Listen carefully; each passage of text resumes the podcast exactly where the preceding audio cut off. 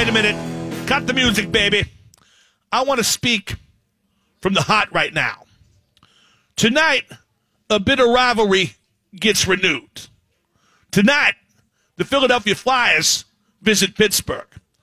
And it wasn't that long ago that the Philadelphia Flyers brought hard times. Hard times to me and you and the Penguin family.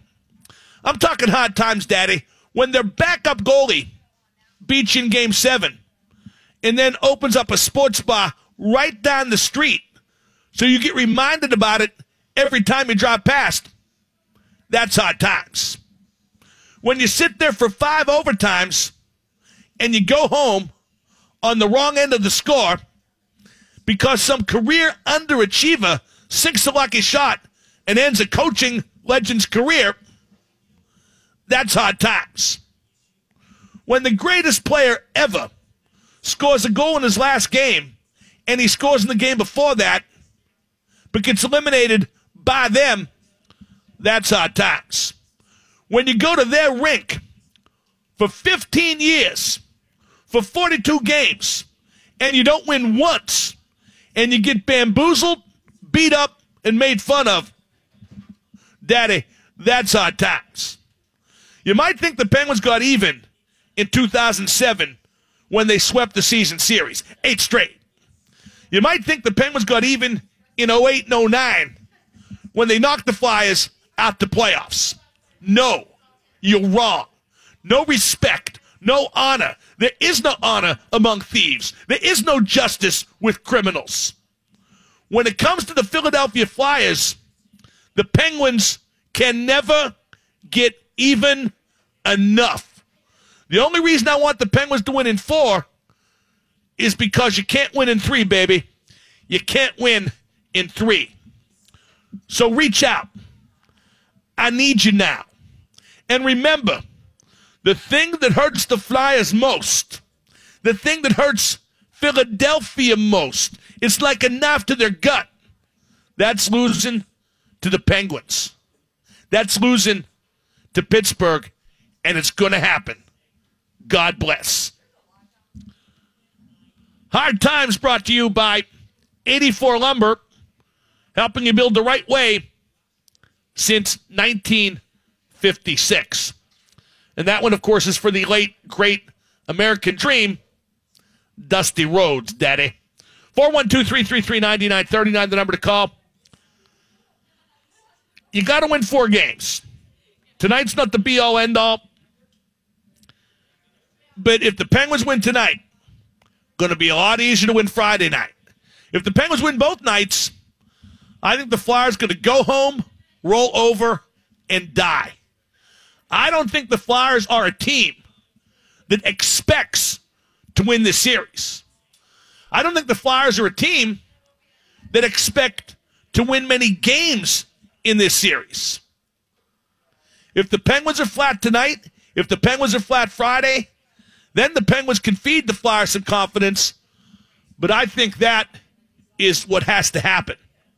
I think that's the only way the Flyers stay in the series is if the Penguins keep them in it. Let's go to John in Sacramento. John, you're on the Mark Madden Show. Hey, Mark. Uh, watched a video today I thought was kind of funny. I was hoping you'd uh, entertain the hypotheticals for a moment. Um, he was a Jamoke Toronto fan and was doing that NHL bracket challenge online. And he put his final matchup as uh, Nashville and Pittsburgh and was was relating what would happen there to what happened to Pittsburgh in 08 and 09 and predicted that Nashville would win. And, uh, uh, Nashville might win. Hilarious. No, it's not hilarious. That is actually a very plausible scenario, John. How can you count Nashville out? How can you assume that Pittsburgh will be in the final? It's a long two months. And uh, if it Pittsburgh and Nashville do play in the final, um, Nashville would be a tough nut to crack. That's a long way away. So I'm not going to say the Penguins won't do it. But before the playoffs started, I said that Nashville was my pick to win it. And Nashville still is. So the scenario you describe is not at all laughable. And the comparison between 08 and 09 and 17 and 18, well, let's hope it turns out to be inaccurate. but it is not at all laughable either. Let's go to Kevin in the car. Kevin, you're on with Mark. Hey, hey, thanks for taking my call, call Super G. Hey, um, uh, Flyers, I think, a little bit overachieved this year. They had three players, you know, with their greatest seasons ever. They, you know, they basically career highs. Penguins were just, you know, get about their average, everything like that, and we still beat them. I don't think Giroux and Couturier are going to be able to keep that pace up through the playoffs. What do you think? Uh, Couturier went from being a checker to a 30 goal scorer. And you're accurate when you identify him as having had a career year. Uh, Gostisbehere and Provorov on defense had career years production wise as well. And those are two pretty good defensemen back there. Um, I, I got to tell you, though, Giroux got 102 points. And That's a career high for deny, him. Yeah, he was tremendous. He was second in the league in scoring, but he moved from the money position to the easier position. He moved from center to left wing. Now, if he's having impact there, God bless him. It turned out to be a good move, but it's tougher to be a good center than it is to be a good winger. And the Flyers are kind of built around the wings offensively. And it's my experience that Stanley Cup playoff hockey is played a lot more down the middle. Then again, those guys don't skate up and down their wings like rod hockey players. I'm talking about Giroux, Voracek, the young kid Konecny. Wayne Simmonds is so tough to deal with. He will be the thorn in the Penguins side all series, but I expect Patrick Hornqvist to be the thorn in the Flyers side all series. Let's talk to Chris in Bridgeville. Chris, you're on with Double M. Thanks for taking my call. I, I just wanted to make a quick uh, comment about uh, two players I'm really excited to take a look at is uh, Kessel and and Hornqvist. Both of them have been playing with so much energy and so much emotion, and they turn that emotion into production. And uh, like especially with Kessel, I see him forechecking harder than ever, and uh, and all all of this, like especially watching Hornqvist play, it's just such a joy. Well, Phil's an accomplished playoff performer, and that just doesn't go for his time in Pittsburgh. That goes for when he played for the Toronto Maple Leafs and the Boston Bruins. Uh, Phil's always been great come springtime. And he's never going to hit much, never going to block many shots. Although I remember, was it last year in 2016? He actually doubled his hits from the regular season to the playoffs. It's like Phil was on the, the warpath. But uh, right. yeah, those are two interesting guys to talk about because I agree, Chris. They bring a lot of energy uh, to the ice, but they do it in so very different ways. Uh, like I said about Hornqvist, you go back to 2012, that series where the Penguins, you know, swallowed the Flyers' nonsense and uh, played down to their level. And naturally, if you do that, the team that initiates is going to be able to handle it better. But uh, but Hornqvist will counteract that. Not that I expect the Flyers to do that again. I mean, it's in their DNA. They'll stir the pot at some point. But Hornqvist doesn't go to the net hard by way of retaliation. He does so organically. Hornqvist doesn't bump the goalie by way of retaliation. He does so organically. Hornqvist frustrates the opposition game in and game out, shift in and shift out. So uh, I said in my column today in the Trib that Hornqvist would be a major factor in this series against Philadelphia, and I certainly stand by that opinion. 412 333 9939. At the bottom of the hour, we're going to talk to Mr. Media when it comes to Pittsburgh Penguins. He is Paul Steigerwald. We got Dejan at the top of the hour. And by the way, uh, we're going old school today, just like we substituted hot times for uh, sick again, making its triumphant return at 5 p.m. in place of the list. It is the three eyes. It's true. It's damn true. And then if you missed the Sidney Crosby interview yesterday, we'll be playing it uh, near the end of the 5 o'clock hour as part of the Hockey Night Show. I'm Mark Madden live at Buford's on 5th, 1059. This is Conor Sheary of the Pittsburgh Penguins. You're listening to Mark Madden and the best hockey talk on 1059 The X. Here's where the Flyers can't help themselves. Claude Giroux talked to the media today, and he said about the Penguins looking for third straight Stanley Cup, quote, it would be great to stop their little streak, unquote. Little streak. That's what Claude Giroux called the Penguins having won two straight Stanley Cups, a little streak. Yeah, uh, Claude, it is a little streak. Significant, but little. Two years. Two years, eight playoff series, and 32 playoff wins. Little streak. That is such a flyer thing to say. Uh, listen up, Junior. Forget the Penguins' little streak. Let's talk about a long and seemingly never ending streak. 43 years. 43 years without a Stanley Cup. 1975 till now.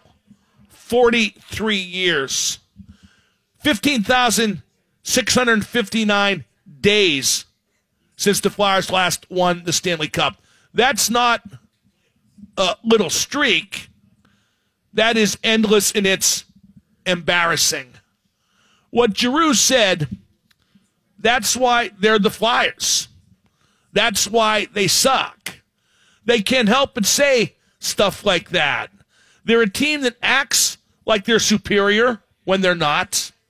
They're a team that acts like they've won when they haven't, not in a long time.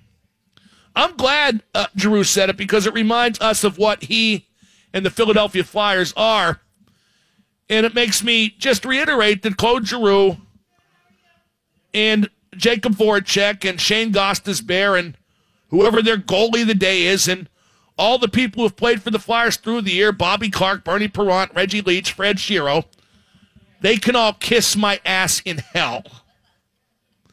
412-333-9939 is the number to call. Not not to be critical. Let's go to Taylor in the car. Taylor, you're on with Double M. Double M, super genius. What up, man? Hey Taylor, what's up? Not much. Uh, wanted to get your opinion on who you're looking to if the Pens are going to three-peat. Who's your guy? A guy I'm taking a look at is if he can come back healthy early is Derek Brassard. He's Rutherford's all-in piece for this trade deadline. Um, he a huge, big-time playoff performer. Uh, what do you think about him and just anyone in general? It, it depends, Taylor, what your expectations are for Derek Brassard. Uh, he obviously has a great playoff scoring record. I believe it's 55 points in 78 career playoff games. But he's not really put in a position to get a ton of points on the Penguins like he had been on his previous employers. Uh, he is on a line with Phil Kessel and Conor Sheary. He can get some points at even strength playing with those guys, but uh, going to have to play a lot of defense too. Those wingers aren't really strong in their own zone, and and uh, Sheary in particular makes a lot of turnovers. But uh, you know he's a good playoff performer, proven. I'm just not sure what his role will turn out to be in this postseason. Then again, look at what Nick Bonino put together points wise a couple years back. Brassard's not going to get much power play time beyond the second unit, but uh, neither did Bonino back when. So uh, I think Brassard has the potential to have a breakout playoff, but it really wouldn't be a breakout playoff because he's played so well in the postseason. My sleeper, and I talked about this with Mike Sullivan uh, yesterday. My sleeper, Zach Aston Reese. I think he has a playoff type of game. I think he can put together playoff type of production. He does so well in tight quarters. He could stick handle in a phone booth and make an opportunity out of nothing from down below the hash mark. So even though he's on the fourth line now, guys get hurt. Sully very often switches lines. I think that, that Zach Aston Reese will wind up in a bigger role before the playoffs are over than uh, Aston Reese has now and I really do believe he'll come through. Thank you for the call, Taylor. 412 333 9939. Joining me uh, in just a few minutes is Mr. Media when it comes to the Penguins, and not just now, I'm talking about throughout their entire history. One of the most important figures in Pittsburgh hockey. Going to talk to Paul Steigerwald. And uh, today's the third show of the week, the third show I've done since we know the Penguins and Flyers are matched up in the first round and still nobody's given me a legitimate edge the Flyers have in this series. Anywhere in the lineup, anywhere on the stat sheet, anywhere behind the bench, anywhere at all, nobody can come up with an edge the Flyers enjoy. Keith Jones of NBC says that Provorov and Gostisbehere uh, give the Flyers an edge on defense, that Philadelphia's defensive corps is superior to Pittsburgh's, but I, I don't see that. I think Philadelphia's top two defensemen are real good. I think their bottom four are pretty pretty bad. And I don't think their bottom four has the speed to keep up with the Penguins in this particular matchup. Up next, we're going to talk to Paul Steigerwald. I'm Mark Madden. Come on down to Buford's. We're giving away tickets down here. A couple pair. We'll tell you how you can win them when you get here. You're listening to 1059 The X. This is Brian Dumoulin of the Pittsburgh Penguins. You're listening to Mark Madden and the best hockey talk on 1059 The X. Joining me now is Mr. Media when it comes to history of the Penguins, one of the most important figures in the history of Pittsburgh hockey. A pleasure to welcome to the show Paul Steigerwald. Uh, tell me how Philadelphia can win this series because I don't see any way that can happen that wouldn't be a fluke.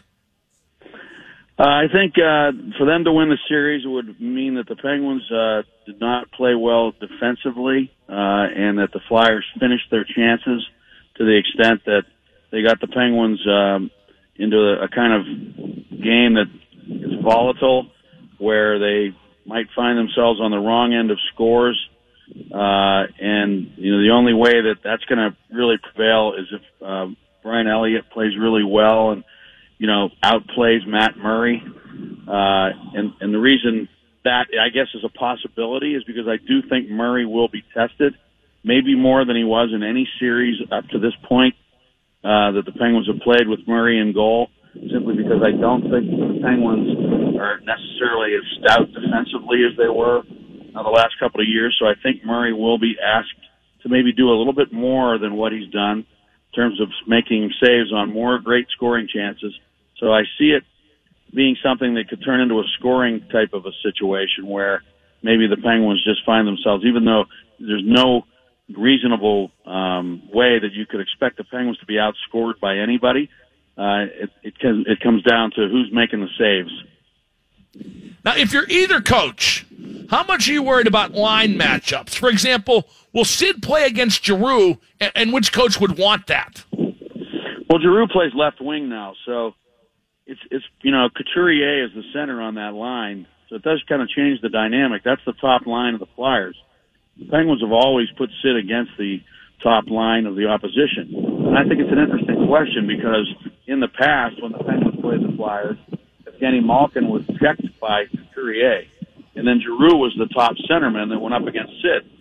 So now you've got Couturier and Giroux on the same line. So in that respect, I, that's a tough question to answer, but I would guess that it'll be Sidney Crosby's line against Couturier and Giroux simply because it's usually first line against first line when the Penguins play their opponents. Is there any connection to the series between these two teams uh, that was played in 2012? I see no connection other than the fact that maybe Claude Giroux and uh, Wayne Simmonds, and, you know, guys who were part of that series kind of may have an idea in their heads about how they'd like to play against the Penguins, or they they may feel like, well, that was successful, you know, then maybe it can be again. And you know, I don't really know if, if that's valid. I, I, you know, that'd be the only connection I could see. Just the fact that they had success playing a certain way in the past, and they may try to rekindle that a little bit. Well, but this is a different Penguin team. Wouldn't you agree? Only three guys left from that 2012 team, and those guys have done pretty well playing under pressure since then. Oh well, Mike Sullivan has completely changed their mindset in that regard. I mean, you know, that was a real problem for the Penguins, not only in 2012, but again against the Bruins a year later. Uh, you know, they they had issues uh, with with being uh, easily, um, you know, rattled, and and you know, I, I think Mike Sullivan that whole just play mantra that the Penguins had was was real and it was effective. And I don't know that they have to re, you know, go back to that. I mean, I, I think that they get it now. So in that respect, I think they've you know turned the corner. You know, and I don't think that could be an issue ever again. You know, Stoggy, I want to get back to Claude Giroux for just a second because back in 2012, we had to hear that horse manure from Laviolette that Giroux uh, was the best player in hockey. One of the idiots who covers the Flyers talked about Giroux taking the baton from Crosby in that series. And now that the guy has 102 points in a season and finished second in the league in scoring, we're not hearing about him it's funny. He's a better player now, but he's more under the radar, isn't he? It's really um, kind of peculiar, isn't it? And I think um, what it does is when you have people hyping players like that and saying things that aren't necessarily realistic and, and are, are you know hyperbole. I, I think what ends up happening is people stop listening to that crap, and then they forget, you know, the re- the real aspect, which is that he is a really good player. No, he's not the best player in the world, but Claude Giroux is a great player, and uh, I give him a lot of credit for what he did this year because he changed positions. Which you know, I even asked him today, point blank. I said, if I had said to you three years ago you were going to have to play left wing instead of center, what would you have said? And he said, you know, I played wing before in junior, so I, I know I'm familiar with the position. He goes, uh, you know, I, I thought it was, you know, worth trying. I, I, I, I thought I'd do whatever was necessary, and you know, it just worked out perfectly for the Flyers because they were able to get Couturier into a top line role in the middle and really find out that that guy had a lot of latent offensive ability that's really come through this year. So you put the two of those two guys together, and you got something there. It's a little bit of a French connection, isn't it? And uh, so I think Giroux really has sort of cemented himself as really one of the premier elite players in the league. And you know, it doesn't matter if he's the greatest player. And that was just crap. You know, the fact is, he's a really, really good player. We're talking to Paul Steigerwald here on the home of the Penguins, 105.9 The X. Uh, Steiger, were you there today when Giroux talked about stopping the Penguins' quote unquote little streak? Because I saw a video of it, and I got to tell you, it came off as incredibly condescending. Yeah, that, that's kind of dumb. I mean, I don't think. Well, Claude's a great player, but I don't know if he, you know, how smart he is with, with stuff like that. You know, I, I didn't see it. Uh, you know, it is kind of stupid to to uh, refer to that as a little streak. They seem to be downplaying the greatness of the Penguins, uh, call them a good team and that kind of thing. I, you know, listen, I, I'm not too caught up in this winning the third cup right now either. I, I think it's dangerous. You know, the cup is the reward; it's not the goal. You know, you got to do all the little things on the way to get there. The Penguins understand that. It's uh, it's it's people like the media and marketing people, people like that that like to focus on winning a third straight cup. But to be honest with you, that's not something that really I think the players have in their minds at all. I think that realistically, they're focused on each shift, each game, just as Mike Sullivan says they are. Because if they're not, that's a problem. Keith Jones of NBC, who's an ex-Flyer, says the the Flyers have a better defensive corps than Pittsburgh. Now, I like Gostisbehere and Provorov, Steige, but I, I don't like the Flyers' bottom four. How would you compare the defensemen on these two teams? Well, I think uh, Olli Maatta is very underrated. People don't give him a lot of credit. I saw him walking out of the building today, and I thought, man, that guy's he's got good size. He really carries himself with, a, with great professionalism. He's a very intelligent person and player. And I, I think Olli Maatta is really kind of under the radar as a, as a really, really good defenseman in the National Hockey League. So I really like him. I think Dumoulin, you know, has proven that he can really play in a high stakes environment, play extremely well. He's able to move the puck. He gets back to pucks. He, you know, and and I so I I think those two players are, are really good. Chris Letang has a chance to be great again. You know, hopefully he can play at a higher level than he's played or more consistently uh, in the postseason. But you know, the Flyers are inexperienced back there. I mean, I think they can say all they want about their talent, but Provorov's got very little or no playoff experience. You have guys that uh, you know are, are are gifted offensively, but I don't know how good they are defensively. So I'm not, and, and you know, Radko Gudas is a is a is a guy who can stir the pot and, and create some problems, but I think he's somewhat limited in terms of mo- mobility. He can shoot the puck, so watch out for that. Every now and then he'll shoot a puck from the point and it'll go in. So be careful for that. But um, I, I don't I don't see Sanheim and those guys as being guys that are still uh, qualified to be referred to as better than the Penguin defense because the Penguin defense have won two Stanley Cups. Do the Penguins have an extra gear, Steige? Did they save something for the playoffs during the regular season? I wonder about that because, you know, you hear talk about flipping the switch, and normally I dismiss it, but I thought the Penguins had kind of an ordinary regular season. Well, the Penguins' season is divided up into different sections, in my opinion.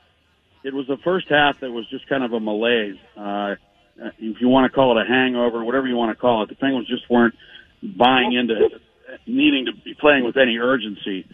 Uh, and, and, you know, so once the first of the year came along, they really started to put it together. And if you look at their numbers, Mark, they were, I think, the best team in the league from January 1st to the trading deadline. But then after the trading deadline, the numbers changed dramatically. Their penalty killing was horrible. Uh, their goals against uh, went up, and their goals for came down. So they haven't been the same team since the trading deadline that they were from January 1st until the trading deadline. So I'm having a tough time kind of getting my arms around what this team is right now. And I think we're going to find out starting tonight if the Penguins, I don't know if they flip the switch, but if they can get back to looking like the team that they were in January and February, uh, you know, where they were really scoring five goals a game almost and allowing two and a half. Two players who get discussed a lot on this show and shows like it are Matt Murray and Chris Letang. What are your expectations for them in these playoffs? Well, I know Matt Murray is a, is a, is a competitor. I know he has he's mentally strong. Uh, I know that he has a calming effect on the team. All the things that he did in the first two years to win the cup, he, he can still do. He's still. Why would he not be capable of that? So he's absolutely capable of it. The biggest question I have, going back to early in this interview, is where how he's going to handle if he's facing, you know, scoring opportunities he's not used to seeing or numbers of scoring chances that maybe he didn't face those first two years. You go back to 16, the shot totals were really low against Murray, but he made those key saves. A scoring chance would come out of nowhere, and he would he would make the save. Uh, I, I think the Penguins have been prone to give up more scoring chances like that than they did previously. So he's going to have to make more big saves. Um, and as for who was the other player you asked about, Letang? I think Chris, Chris Letang, Letang yeah. is. I think Letang's uh, game is so instinctive. I think when he thinks too much, he gets into trouble. And I think in the playoffs, uh, the, intensity is ratcheted up so much that I think players do play with a little bit more recklessness and a little bit more instinctive play just because of the nature of the of the games. I would think that that would help Letang. I, I, would think he played better in this environment that he's played all year. I would agree with that, and it reminds me of a quote that uh, I got from Matt Murray when he appeared on this show last week.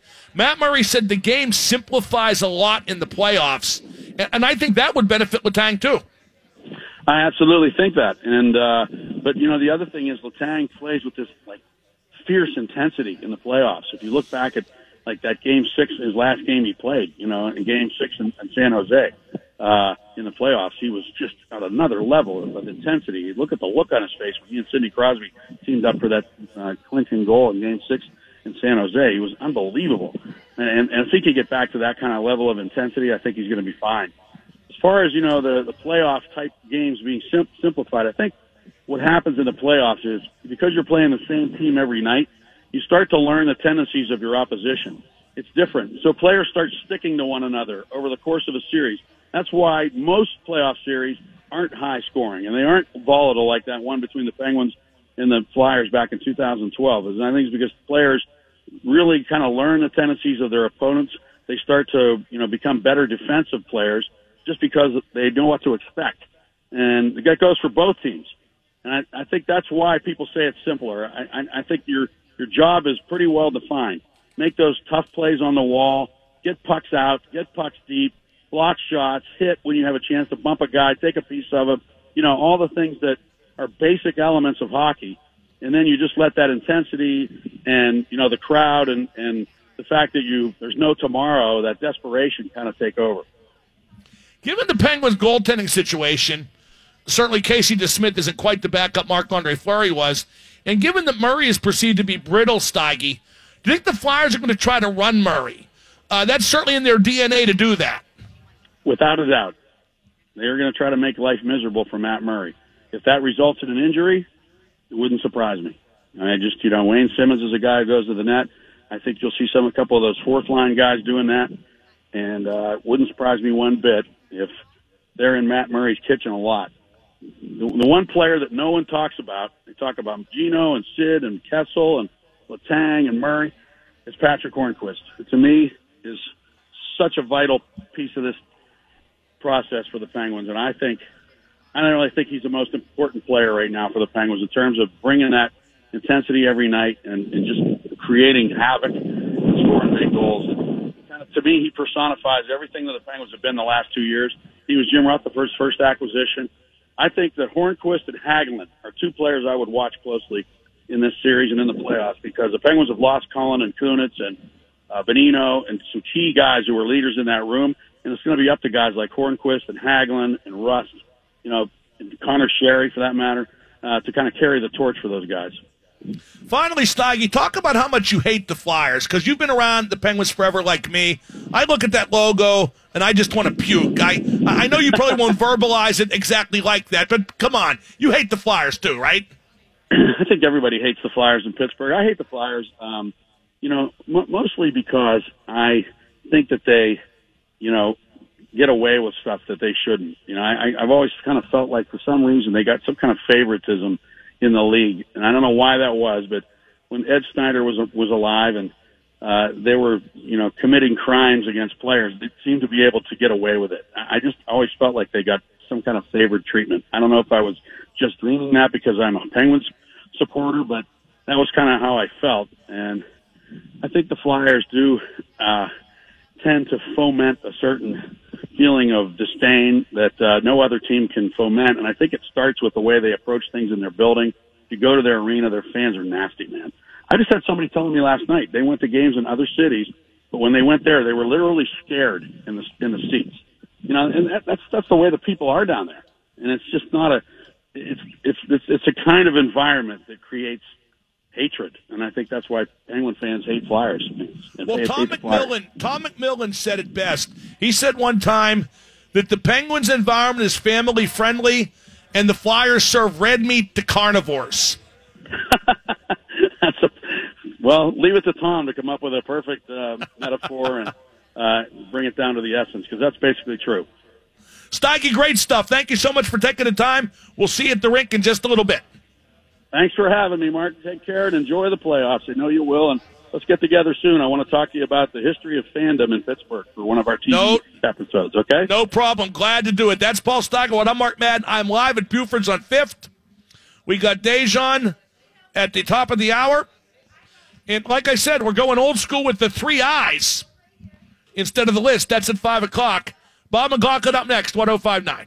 This is Evgeny Malkin, and you are listening to Mark Madden on 1059 The X. Joined now by Bob McLaughlin. Bob brought to you by 84 Lumber. Bob, uh, this just in Forbes magazine published uh, how much each team made last year in Major League Baseball. The Pirates profited, profited $35 million last year and then didn't sign a single major league free agent during the offseason. I think that is all the people need to know. Mark, that is absolutely all the people need to know. Although I know you've discussed this in years past, Mark, but what is Forbes magazine to the financial world? You know, who are they to say what the Pirates made? Yeah, Dejan always says, well, you can't believe Forbes magazine. Meanwhile, it's the financial Bible in, in America. Yeah, and that's why I can't get excited about the Pirates' eight and two start. I know there are all these ninnies out there who say, "I'm going to go to baseball games no matter what." I'm a Pittsburgher. My wife likes it. My kids like it. I'm a Pirate fan. Well, then go ahead. But understand where your money's going because it's not going to build a champion. It's going right into the pockets of the hillbilly prince. Yeah, it's unfortunate that that's the narrative right now, Mark, but it's nobody's fault except for the people in the office building down there at PNC Park. Um, you know, it would be great if people could just talk about how well the team is off to a good start this year, but it, it you can't because you can't separate it from stuff like this coming out in Forbes magazine. 35? I understand you have to make you you're allowed to make some money owning a major league team or a professional sports team I didn't think it was going to be 35 million. Even with the 51 mil that they got from the electronic media thing last year, Mark, I still didn't think it would be 35. I mean, the way the team is run, they're like pulling purse strings down there and 35. That's that's going to be tough for some Pirate fans to swallow. Like I said, especially uh, with not having signed a major league free agent in the offseason. The only MLB team not to do so, by the way. Bob, I've been asking for the last 3 days for people to give me a reason that the Flyers can beat the Penguins, to give me one edge that Philadelphia enjoys over Pittsburgh. And Joe tweets, the 93 Islanders had no edge over the Penguins either. And I'm not sure I liked hearing that. Thanks a lot, Joe. And, and, and, that is something to remember that the Penguins were on a run of two straight cups then and played the Islanders in the second round. The Penguins were heavily favored, and the Islanders won in seven games.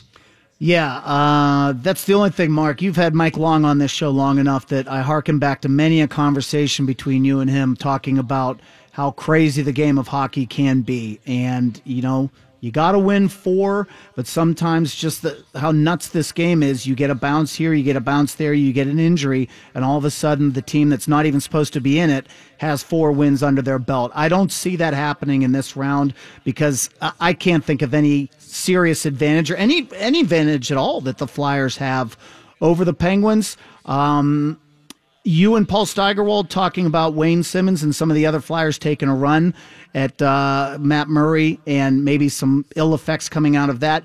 That's the worst case scenario. I can see the Flyers trying to do that. Uh, hopefully, though, the Pens take the matter into their own hands and they uh, they keep that from happening. Bob, I got to tell you though, when you compare that '93 Islanders team to this Philadelphia team, this Philadelphia team is probably better. I mean, the Islanders had Glenn Healy in goal. He was a journeyman, but he played great in that series. Maybe Brian Elliott will play great in this series. Uh, Pierre Turgeon had 58 goals that year for the Islanders, but you'll recall he was hurt in the round prior and was not available to play against the Penguins. Uh, their leading scorer after that was a guy named Steve Thomas, and then Derek King after that. And let me assure you, they do not compare to Claude Giroux and Jakub Voracek. So finally, uh, somebody after three days came up with a way to worry me uh, about this series with Philadelphia, although I'm still picking the Penguins in five. Legitimately worry you, though? Or just is that kind of a concern? It's in the back of your mind, or is it legit worry? My worry is you can't lose to these guys. you can lose to whoever else. You can't lose to these guys. I agree. And look, I, I think Gostisbehere is a great Gostisbehere is a great offensive defenseman. Um, but the, the the Flyers have got their problems on defense also. I think that just the way the Penguins have played lately, they this isn't I hope it's the January Penguins or the early February Penguins that come to play in the playoffs, and I don't think it would be much to dial that up and get that team. Uh, but even if it's not, I just think that the goaltending, the defense of the Flyers is suspect enough that if the Penguins play most of their game, if they quote get to most of their game, that should be enough to handle the Flyers. I, well, I don't invoke in don't invoke Dan Bylsma, Bob, because that just doesn't help. Uh, Claude Giroux talked about ending the Penguins' quote unquote little streak, and it couldn't have come off as more condescending. and that just shows where the Flyers can't help themselves. They they have stupidity in their DNA. And boy, for a guy on a team that's not won a cup in 43 years to talk about a Two year Stanley Cup run being a little streak. If nothing else, he's got massive balls. He does, and I think that's just you know that's his attitude. You know, I think that yeah, he does hate the Penguins. Uh, even Sid, you know, saying a couple years back, I don't like them. I don't like anything about them. I don't like any of them. That's what these two teams bring out in each other. You've got guys who give these bland answers, you know, or just the facts, ma'am answers all throughout the season, and then they meet in the first round, game one, round one of the playoffs and you know they're just letting it spill out a little bit. I think that's what happened with Giroux, but I think that that's just his nature. Uh, he can be so douchey when the time is appropriate. Up next, we got the three eyes going old school Kurt Angle, and after that, I, I don't know where he is, but we expect to have Dejan Kovacevic on. I'm Mark Madden live at Buford's on Fifth Avenue. It's the Penguins and Flyers tonight, Game One. Hear all the action on 105.9 The X.